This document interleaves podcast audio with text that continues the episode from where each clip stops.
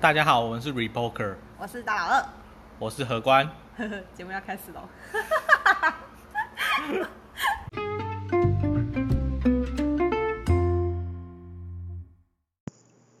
Hello，今天节目又开始了。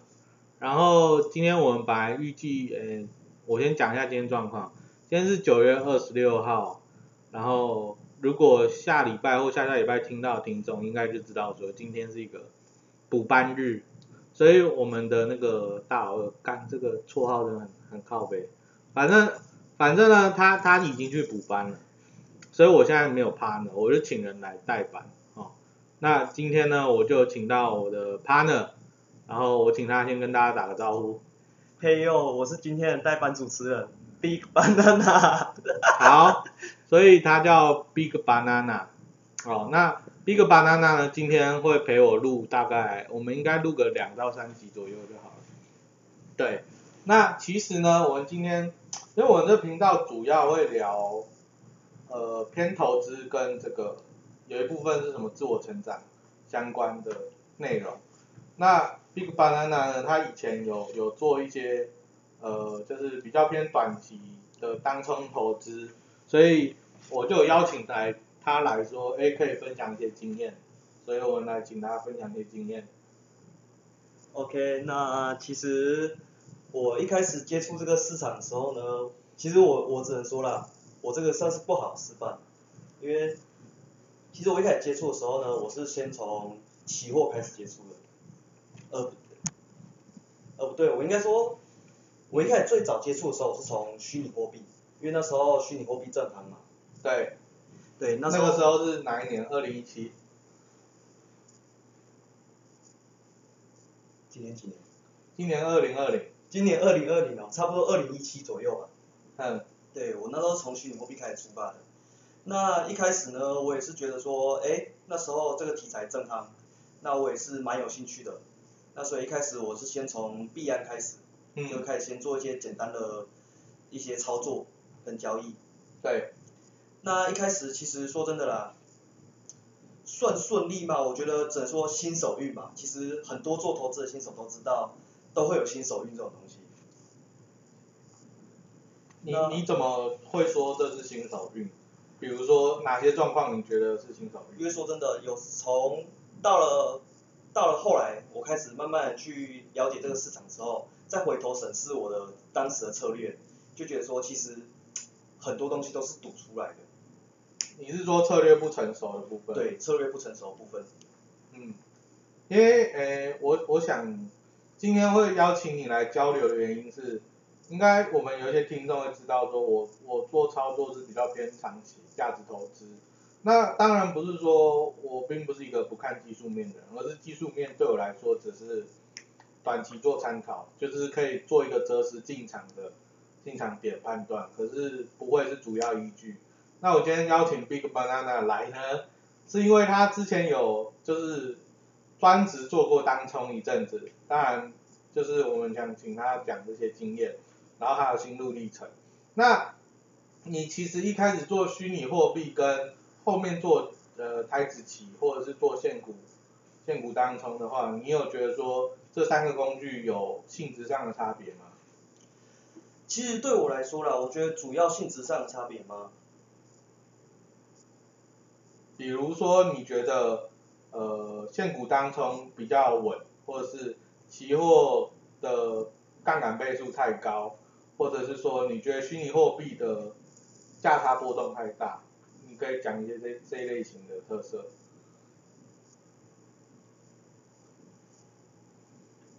对，因为像我们在交易的时候呢，都会想说，哎，今天我们在呃做交易的时候，哦，每每个时候都有自己的策略，那不同的策略下会衍生出不同的这个收获。那你自己在做交易的当下，是否就是，哎，你的损益你会觉得说，哎，哪一个比较好？OK，好，那我讲一下这一段。对，其实我并没有觉得商品有它的起的优劣性，优优优劣性。嘿，对，应该说这样子好了。我觉得不管是你做价值投资，还是你做单冲，或者是你是做波段的，呃，每一种策略都每个人都有他其适合的方式，然后也有他其适合方式的商品。那我觉得其实对于对于每个人来说，最重要是找出你最适合你自己的商品跟策略。对，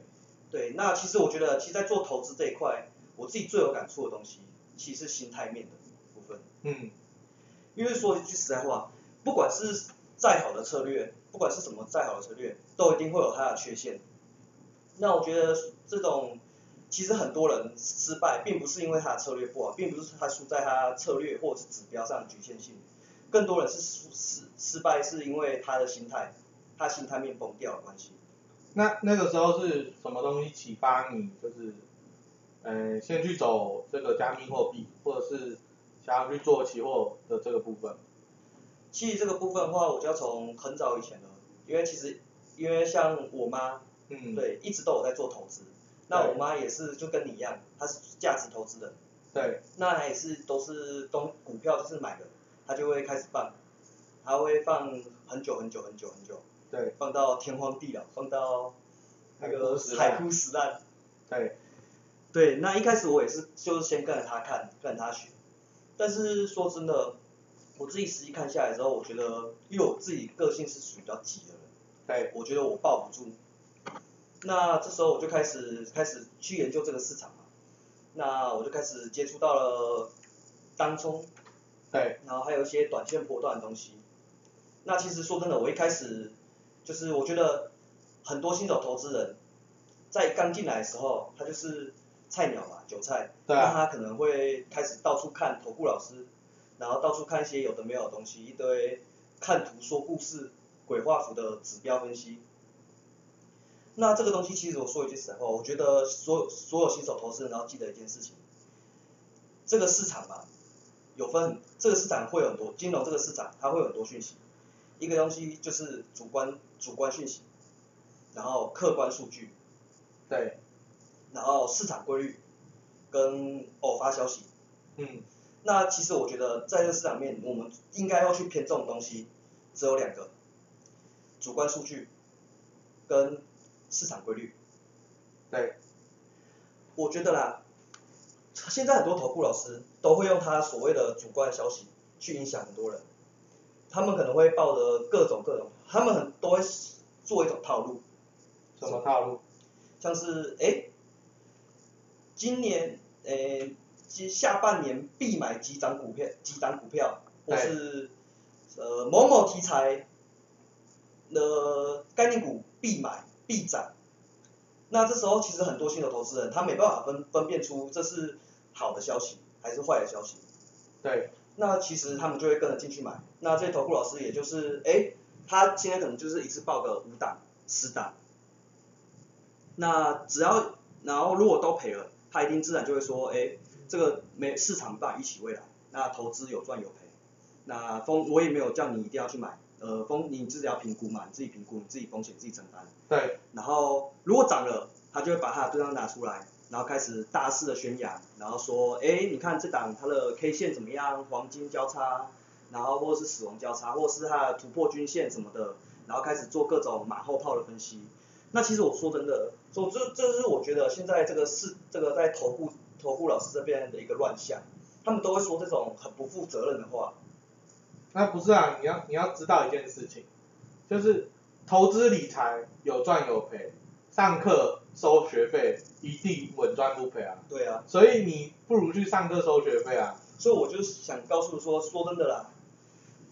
这么这么好看好赚的东西，为什么我一定要跟你分享？我一定要跟你讲。那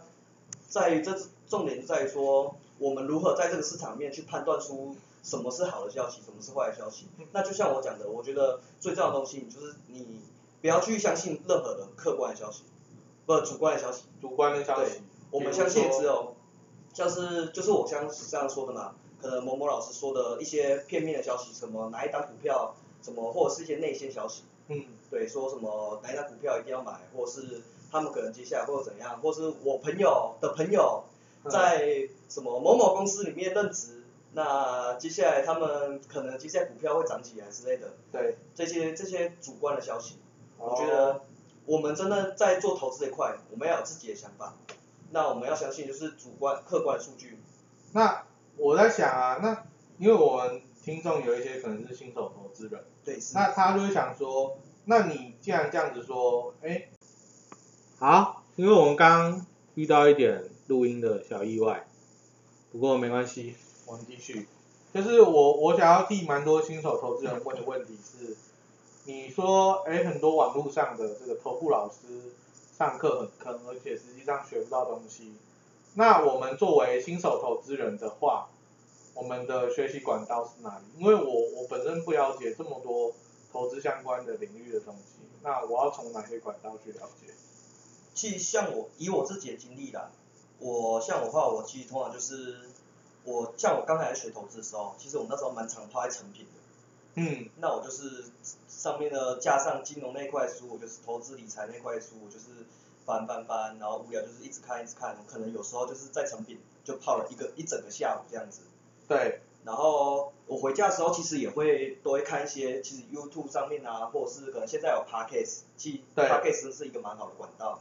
可是 Podcast 它本身它不像书这样是有一个大的架构。对。所以如果说呃你单纯去看书的话，你其实没办法了解它，比如说他讲到一个点，比如说叫本意比啊。可是你可能不晓得本意比是什么，然后他那边讲的噼里啪啦一大串，然后你从头到尾都不知道他讲公安小，那怎么办？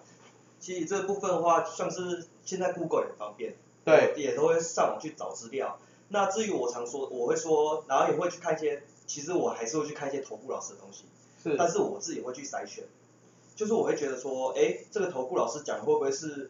天，他讲的天，可能讲的天花乱坠，说什么，哎我。因这因为这个技术指标什么，我一年翻了几百倍、几十倍，然后我什么我的我的年报酬率有超越巴菲特。对。对一些天花乱坠东西，我可能就会去给他筛选。那我自己像我自己啊，我到处我也会到处看投顾老师，但是我会做一个挑选，我会找出我认同的，我认同的跟我认同我跟我相同理念的，对。或是我认同他的策略，或是我认同他的心法。对。然后我再去筛选。那我从那边外面所有吸收到到的知识之后，其实我还会花一点时间自己去思考，思考。去做一些筛选跟改变，像是找出我自己属于我自己适合的方式，像是可能有些投顾老师讲说他们都是怎么看一些技术指标的，看无论是 ENA 的突破，SNA，然后一些拐头的改变什么的，然后我再去思考，然后想出适合自己的策略，然后我会再去做回测。然后评测，然后然后看说这个东西到底适不适合我，然后是有没有适不适合我的交易方式。好，那因为就我所知，你你目前就是你已经不是继续当全职交易人了，你是就是依然还是去有一份正职的工作，然后交易变成你闲暇之后的兴趣，那是什么导致于你你想要这样子去生活？其实这个部分的话，就是要讲到两个部两个点的。对。第一个点，呃，第一个点是主要是我那时候在去年的时候吧，我曾经在交易上面遇到一段瓶颈。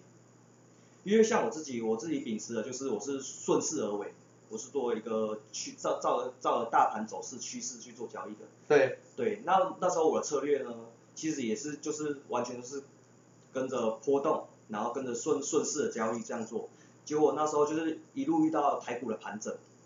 对，那那时候我就开始被多空双八，啊，一开始其实说真的还好，其实我现在回想起来，遇到这种情况的时候，我应该是保持空手，然后我去静静的观察市场的变化，然后跟趋势是否产有产生我要的趋势有产生改变，但是那时候其实我其实这是一个很不好示范，但是就是，OK。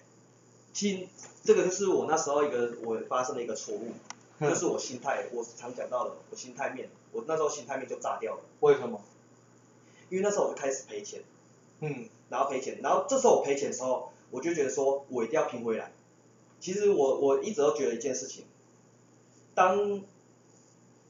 呃，一个人人心人心一个赌性的方面，对，对我那时候赌性的方面就这样被激发起来了。那我就觉得说，我一定要拼回来。那我就是开始，开始从开始已经忽慢慢的忽略了我的策略，然后慢慢变得说，我一觉得这个时间点该进场，我就马上就进，然后开始我交易次数也越变越多，然后我赔的钱也越来越多。然后这时候我后来到那时候那总那个月吧，总结下来我赔了也有二十多三十。哼，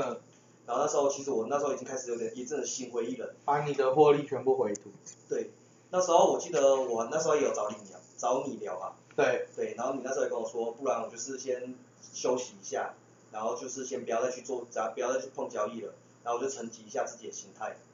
所以你你你认为是说全全职交易给你带来太大的心理压力，因为你不交易你就没有收入，你不交易你就没有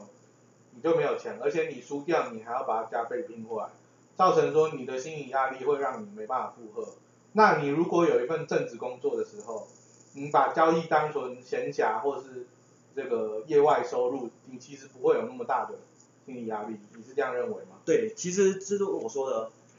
我假设我把交易这个东西当成我的全部，这时候我就会开始变得说，我整个重心都在放在上面，然后我压力自然随即来，因为我觉得金融市场是一个东，这个东西呢，它并不是你有付出就一定有回报的东西，对，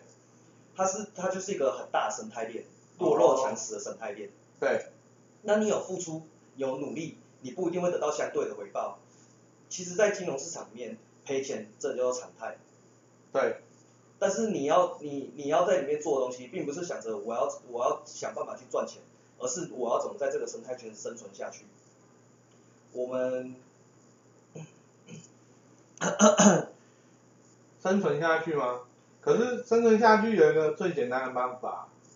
就是我空手看盘，然后我连看三年，我已经赢八成的人了。对，我我可以说这个其实也是一个生存方法，但是我们要想到一件事情，呃，我如果今天就是我够空手，那我钱都丢银行，我这时候会被什么东西打败？被通膨打败。对，我一定会被通膨打败。好，所以你可以玩一点虚拟盘，因为像像古玩他就会说，啊，你就像直男一样在旁边疯狂打手枪，你也可以学到经验啊。他这么说没错，其实说真的啦，我觉得现在科技在进步，说的很多东西很方便，像是期交所，它也有在开，也有给你开虚拟仓的东西。对。那还有很某某个，我我可以直接这样子讲吗？讲啊，没差。某呃某某两个字英文的软体。哦。的。eToro。呃。吗？不是。不是两个英文字的台台湾的台湾自己。哦。也都有在提供虚拟仓的东西。嗯。那当然啦，我我自己也认为啊。替虚拟唱歌挣钱还是会有一定差距啊。对。说真的，很多那个期交所上面也很多虚拟仓股神啊。嘿。虚拟商奇神啊，啊，他们到最后如果真的实际上用钱下去的时候，他们还是还是会吃亏啦。因为我觉得这这就是我说的一个心态面的问题。对。你今天你今天虚拟用不是你的钱，不是你的东西，你自然你又觉得说，哎，我就是放手一搏，那我该停损我就停损，反正说真的。又不是我的钱，I don't I don't give a fuck，对吧？对。那其实说呢，碰到整钱的时候，很多人都会做一件事，就是摊平，然后凹硬凹。我觉得这个是说真的。坏习惯。对，是真的是一个坏习惯。说的凹单这种东西，真的是很不好。我觉得该停损就该停损。哦，好。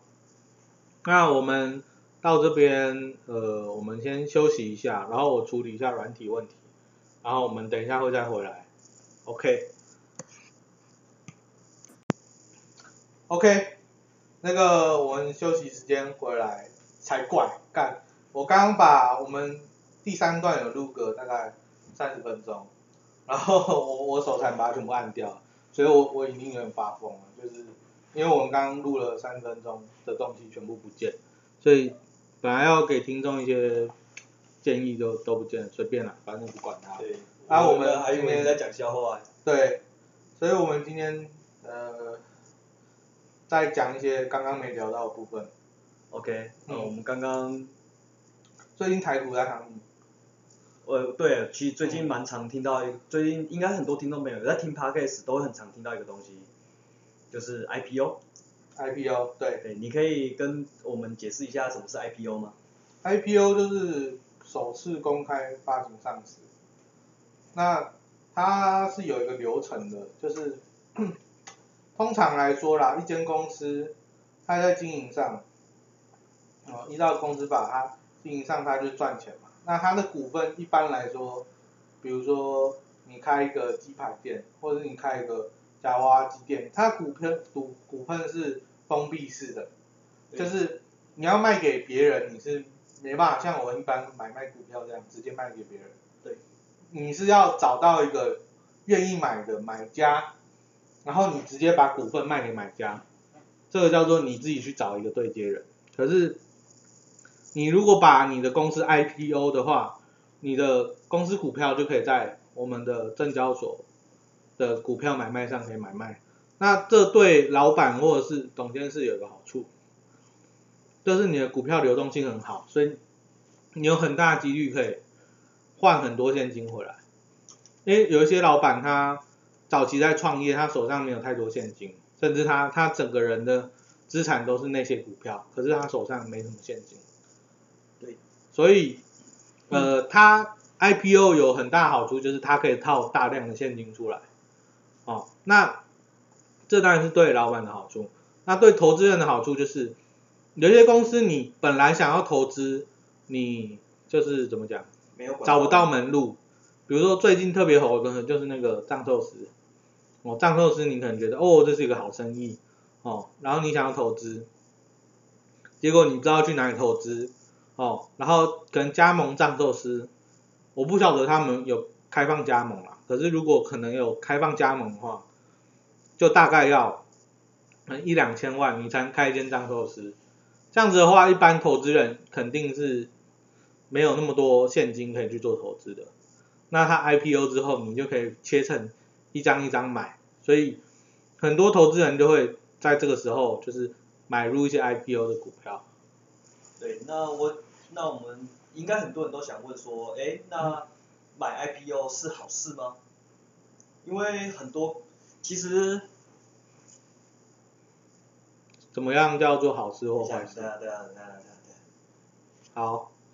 那我们要讲这个股票是不是好的投资，其实我们要先看它是不是一个好的生意。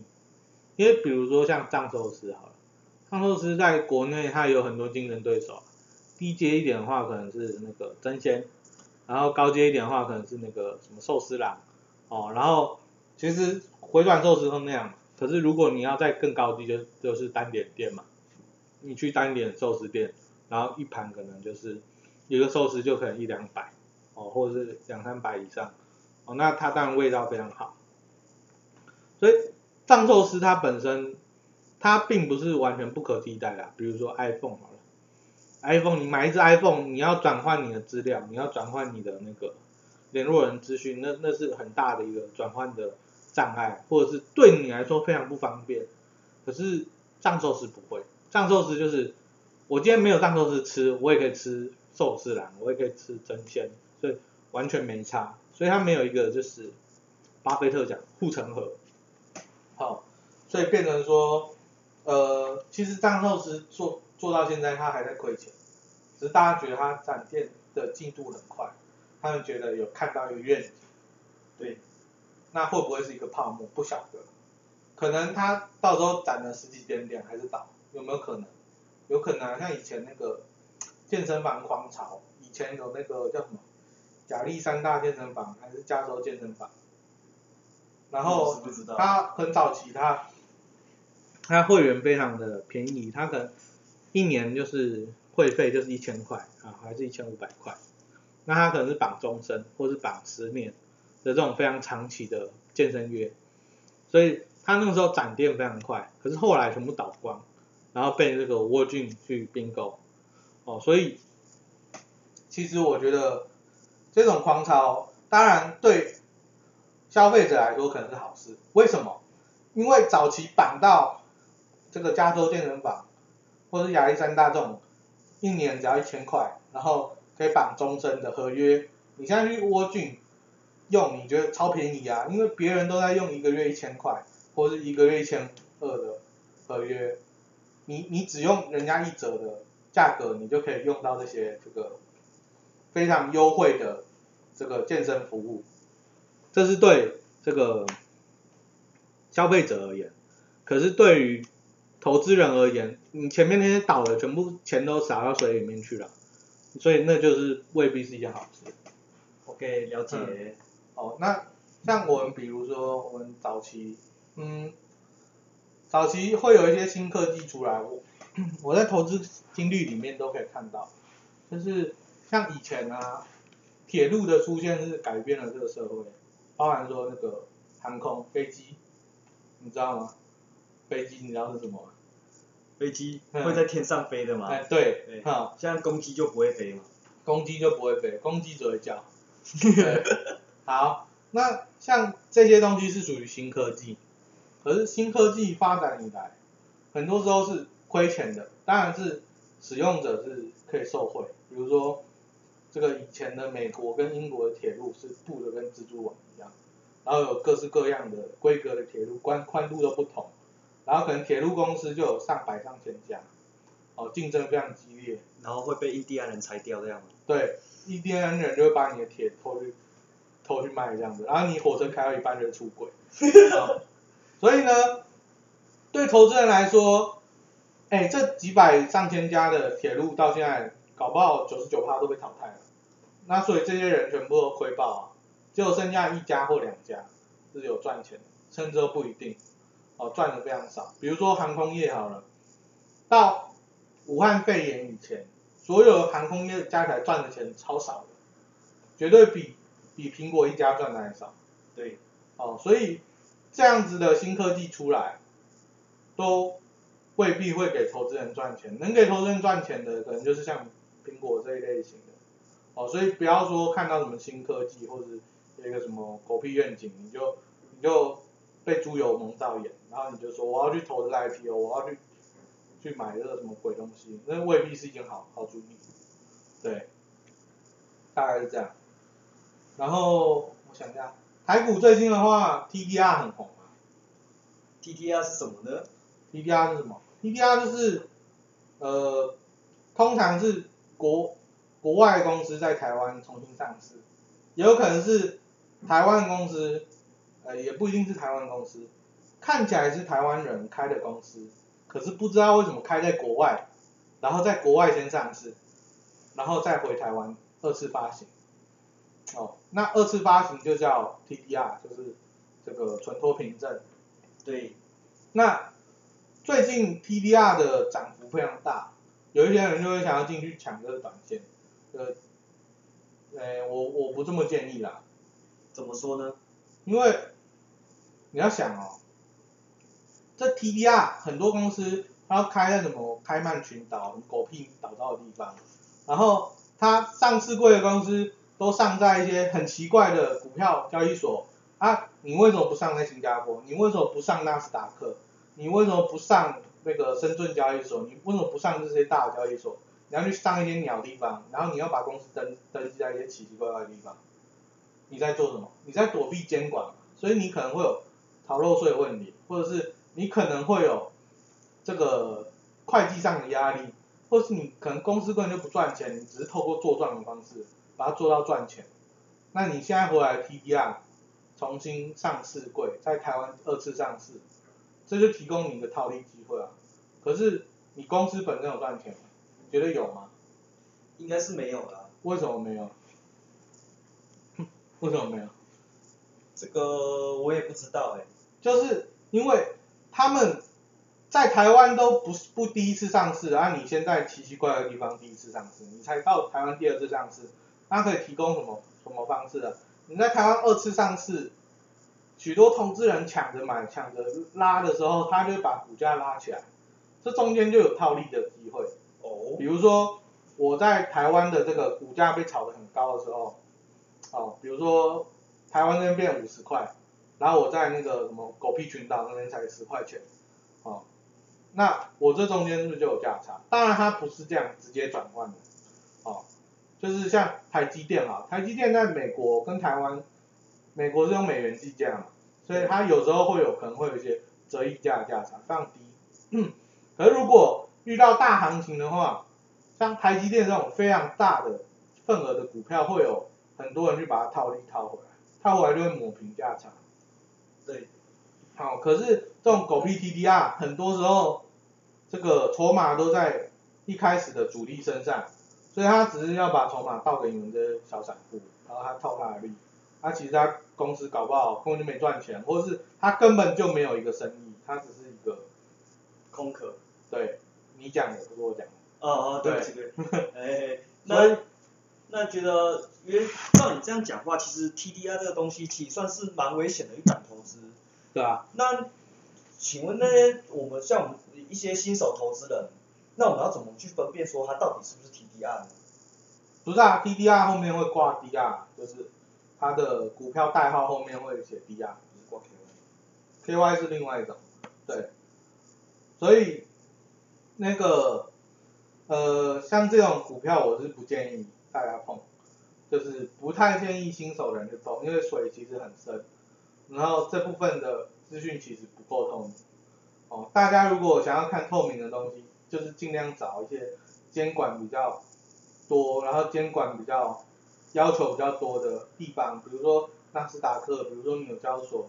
这些地方，他就要求你的什么每季要公布财报啊，你的财报要要谁去签合啊，然后你的会计师事务所还不能连续用同一家，你可能中间还要换啊，连续用同一家会有什么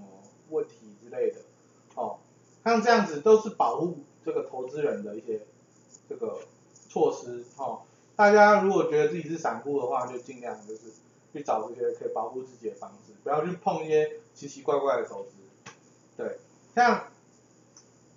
早期或是最近，其实我都有看到说，干他妈还真的人会被微信的诈骗骗到，就是你你有用微信吗？没有哎、那用微信，你知道微信是怎样吗？微信是怎样？像 Line 那样吗？大概是像赖那样，可是他就会他的诈骗是有一个手法，比如说他会用一个美女的大头贴，然后先当加你的微信，然后就说哦哥哥你好，哦我是什么哦小懒觉，哦。然后我我呢什么怎样怎样，然后他就会用美女大头贴嘛，然后贴美女照说嘛我现在在干嘛，我在吃香蕉，哦我现在在什么干嘛？哦，然后他他就会慢慢的话把话题引导到说，哎，哥哥，你有没有在投资股票，什么怎样的？然后他接下来会叫你开一些港股的这个，哎，副委托，或者是他会叫你去开香港当地的这个券商，哦，一般叫你开副委托啊。对，然后他就会跟你说，哦，哥哥，我们最近有一个什么，哦，蓝教股，哦，就红哎，哦，就昂哎，然后很棒很棒，你赶快去买。然后就有一些人干他妈精虫上脑，就是，不知道是脑袋装什么东西，你钱那么多，你怎么不给我？哦，就是这种香港千股诈骗，就是他会去叫你去买一些香港里面的一些很奇怪的股票，然后不知道冲哪小，然后还是会有人被骗到。我觉得大家还是买股票要对自己的钱负责啊，不要不要看那些奇怪的大头贴哦，然后就就什么都分不清楚了。对，不要直接精虫上脑，就对自己的资金不负责。对，好，那我们大概今天呃刚三十分钟不见，又多录了十五分钟，啊、算算是可以录了啊，随便，反正呢讲到这边应该差不多了，哦，那我先谢谢 Big Banana，哦 Yeah 虽然他后面有点放空了，可是我嗯听完那个三三十分钟的对谈消失了，我突然觉得，啊，你在跟我开玩笑吗？没关系，今天不是愚人节啊，然后今天补班，好，祝大家补班愉快，谢谢大家。谢谢大家。